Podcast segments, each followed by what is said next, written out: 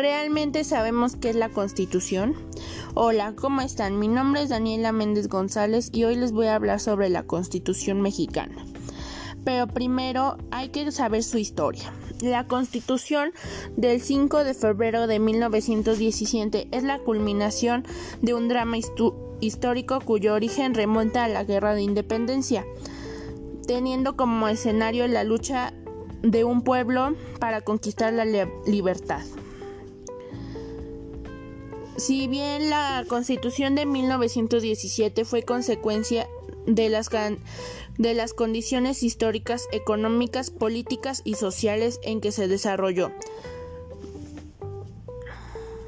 y las, las propuestas delineadas por Venustiano Carranza y en solo dos meses no solo hicieron reformas a la Carta Magna de 1857, sino que ahondaron en temas de carácter social, entre ellos el de una verdadera separación entre el Estado y la Iglesia. La cuestión agraria, educativa y, laboral que llevó a nuestra Carta Fundamental a ser la primera constitución social en el mundo. Con los principios plasmados en la Constitución de 1917, México inició su arduo proceso de reconstrucción nacional, lo que implicó cimentar un nuevo régimen social, económico y por supuesto político, que dieron un nuevo rostro al Estado mexicano. Uno moderno y democrático que se tradujo a la estabilidad política y social, sin embargo no fue sencillo. Nuestro país atravesó una turbulenta etapa para que los preceptos emanados de la eh, revolución y plasmados en la Constitución se cristalizaran. En el año de 1919 a 1928 fueron asesinados los principales caudillos e ideólogos de la Revolución Mexicana, que fueron Otilio Montaño, Emiliano Zapata, Venustiano Carranza, Ricardo Flores Magón, Francisco Villa y Álvaro Obregón. Aunado a ello, las empresas transnacionales condicionaron el reconocimiento del gobierno emanado de la revolución a que el artículo 27 constitucional no tuviera efectos retroactivos. Por su parte, el clero se opuso al, artículo 27 y al 130, lo que desembocó entre la guerra cristera. Este periodo convulsó fue separado en la década de los 30 se llevaron a la práctica los preceptos constitucionales, expropiaciones, el reparto agrario, la protección a la industria y mejoras sociales, que vienen siendo la salud, la vivienda y la educación, medidas que beneficiaron a amplios sectores de la población. Con la aplicación de los principios de nuestras normas supremas se cumplieron las aspiraciones populares y a pesar de las más de 600 reformas que se le han hecho no ha, podido no ha perdido su vigencia pues es una norma viva que no solo regula el Estado, sino que da fuerza a una serie de anhelos de nuestra sociedad. Propuesta que debe ser obligación del Estado ponerse como propósito a cumplir, aunque últimamente no se ha podido cumplir al 100%. Un gran avance en la Constitución de la Constitución es que con sus logros y aciertos y también con sus habilidades y fallas ha fortalecido el régimen democrático, el cual era extraordinariamente débil, era muy débil e incipiente cuando fue promulgada. Pero es indudable que su principal desafío se encontrara en alcanzar su tesis fundamental, que es la justicia social. Para saber más de la Constitución, te voy a dar pequeños datos sobre la Constitución. El primero, la Constitución Política de los Estados Unidos Mexicanos de 1917 es la tercera de las constituciones que ha tenido México desde su independencia. La primera se llamó Constitución Federal de los Estados Unidos Mexicanos y se promulgó en 1824. La segunda es de 1857, la Constitución Política de la República Mexicana. Los debates, la segunda, los debates constitucionales iniciaron el 1 de diciembre de 1916 en el Teatro Inturbide, en la ciudad de Santiago de Querétaro. Y estos culminaron el 31 de enero de 1917 y la nueva constitución se presentó el 5 de febrero de este, de este mismo año. Nuestra Carta Magna consta de 136 artículos divididos en 9 títulos y 16 artículos transitorios. El documento fue firmado por 209 diputados en 1917.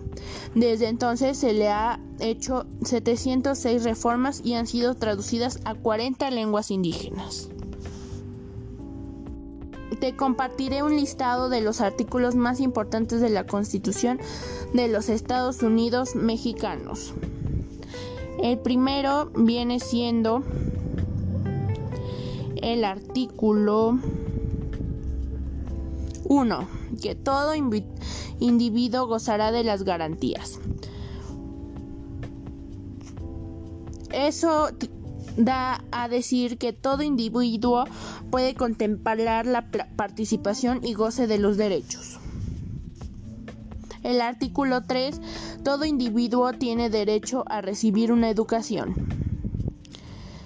Esta es otra de las garantías más buscadas y demandadas por la ciudadanía, según una encuesta proporcionada por el INEGI de 2015. En México, 45 de cada 100 personas tienen menos de 25 años, lo que significa que se encuentran en edad potencial para escolarizarse. Artículo 5. A ninguna persona podrá impedirse que se indique a la profesión, industria, comercio, trabajo que le acomode.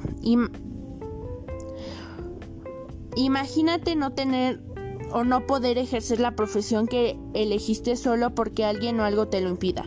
La Constitución interviene para defender este derecho. Artículo 6. Sobre las manifestaciones e ideas. Este artículo se complementa con el séptimo Ambos nos otorgan la libertad de expresar nuestras ideas sin temor a algún tipo de represalias. Las manifestaciones de las ideas no serán objeto de ninguna inquisición judicial o administrativa, sino en caso de que el ataque moral, la vida privada o derechos de terceros provoquen algún delito o perturbe el orden público, el derecho de réplica será ejercido en los términos dispuestos por la ley. El derecho a la información será garantizada por el Estado. El artículo 7 es inolvidable la libertad de difundir opiniones, información e ideas a través de cualquier medio. Por ejemplo, Facebook como medio de comunicación digital ha sido restringido en China, Pakistán, Malasia, Siria, Irán, Bangladesh y Vietnam. Sin embargo, en México, si quieres exponer tus ideas, podrás hacerlo libremente y por cualquier medio de plataforma de disfunción. El artículo 16. Nadie puede ser molestado en su persona, familia, domicilio, papeles o posesiones. Esta garantía habla del respeto mutuo entre individuos residentes de los Estados Unidos mexicanos. Sabemos que no debemos afectar a nadie ningún aspecto, pero este artículo no los recuerda. El artículo 24. Todas personas tienen derecho a la libertad de convicción a la religión. Si hacemos memoria, antes de la independencia, la máxima autoridad era la Iglesia Católica. Ahora este derecho puede ayudar a que tus creencias religiosas puedan ser se puedan profesar. El artículo 35 que es votar en las elecciones populares, asociarse individualmente y liberalmente para tomar parte en forma pacífica a los asuntos políticos del país. El artículo 39. La soberanía nacional reside esencial y originariamente el pueblo. Implica que el pueblo tenga la pauta y el control de nuestro gobierno. La idea que la democracia intervenga por medio del voto y la elección de los decretos propuestos por el individuo que ejerza dicho gobierno. Artículo 123. Y en este caso es el artículo más importante porque todas la persona tiene derecho a un trabajo digno. El empleo al que nos incorporemos debe cumplir con los requerimientos y las condiciones de un trabajo humanitario. Pero ¿por qué en la actualidad muchos muchas personas no tienen un empleo digno para solventar una familia o hasta no tienen un empleo. Ese es un gran problema en la sociedad, ya que esto frena a no poder vivir dignamente. El artículo 136 es, es, igual uno de los más importantes que dice, esta constitución no perderá su fuerza ni su vigor. Este artículo está ligado a la validación y sustentabilidad de las garantías contenidas en la Carta Magna, aunque a veces ya últimamente ya no se lleva a cabo tanto, ya que muchos no, no prefieren saber de su constitución. También existen tres poderes. El primero es el legislativo, que es el órgano de gobierno que está encargado de hacer reformas a las leyes. El poder judicial, que está encargado de impartir justicia a una sociedad, y el poder ejecutivo, que se encarga de diseñar, planificar y ejecutar los, el proyecto del país en base a la constitución y a las leyes. Al ya saber más sobre el tema, vamos a hablar de un tema muy importante. ¿Por qué no está siguiendo las leyes? Un claro ejemplo es la situación que cada día estamos viviendo, que es para que es que todavía las mujeres no pueden vivir en paz. A lo que me refiero es porque todavía no se siguen las leyes o los derechos que son bastantes como el párrafo segundo del artículo cuarto de la Constitución en el que establece que el varón y la mujer son iguales ante la ley. Mi pregunta es, ¿por qué no se puede llevar a cabo correctamente? ¿Todavía no se puede garantizar al 100% la igualdad?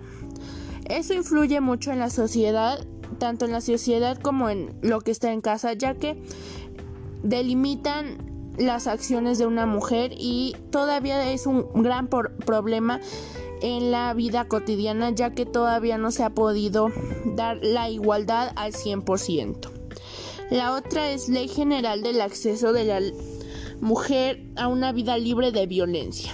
Esto es una de las leyes que no se cumplen no se cumplen. Cada día 8 de cada 10 mujeres viven violencia en cualquier ámbito como el laboral, el intrafamiliar, etc. Lamentablemente, esto es un problema que pasa a diario en cual mujeres son victimizadas día con día.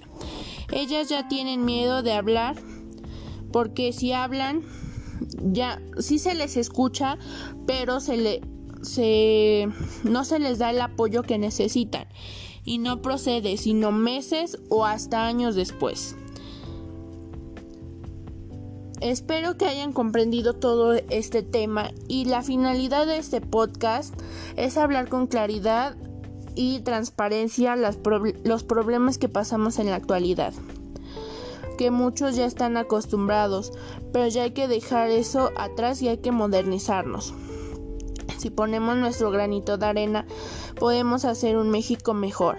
No solo es el tema de las mujeres, sino hay muchos temas que realmente necesitan tener una solución para poder terminarlos. ¿Saben cuál es el problema?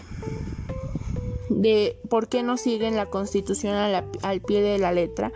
Uno es los políticos, el gobierno que se está ejerciendo, porque no le toman la seriedad al, a la constitución y aparte hacen variantes que no tienen congruencia.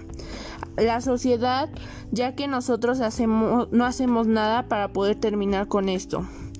El día que nos demos cuenta de nuestros errores o de los errores que están cometiendo el gobierno, va a ser el día que terminen con este problema que a simple vista es muy pequeño, pero es un problema muy gigante que todos podríamos pasar por un momento así de... Y todos tenemos derecho a ejercer nuestros derechos y que nadie nos vea, o sea, que nadie quiera denigrar nuestros derechos ni a nosotros. Piénselo, reflexiónenlo y nos vemos la próxima semana con un tema muy interesante acerca igual de la constitución. Vamos a hablar más de, de siguientes temas. Y yo soy su amiga Daniela Méndez González y nos vemos hasta la próxima. Síganse cuidando, protegiendo y no olviden llevar a todos lados sus cubrebocas. Yo soy su amiga Daniela Méndez González y nos vemos en el próximo capítulo. Adiós.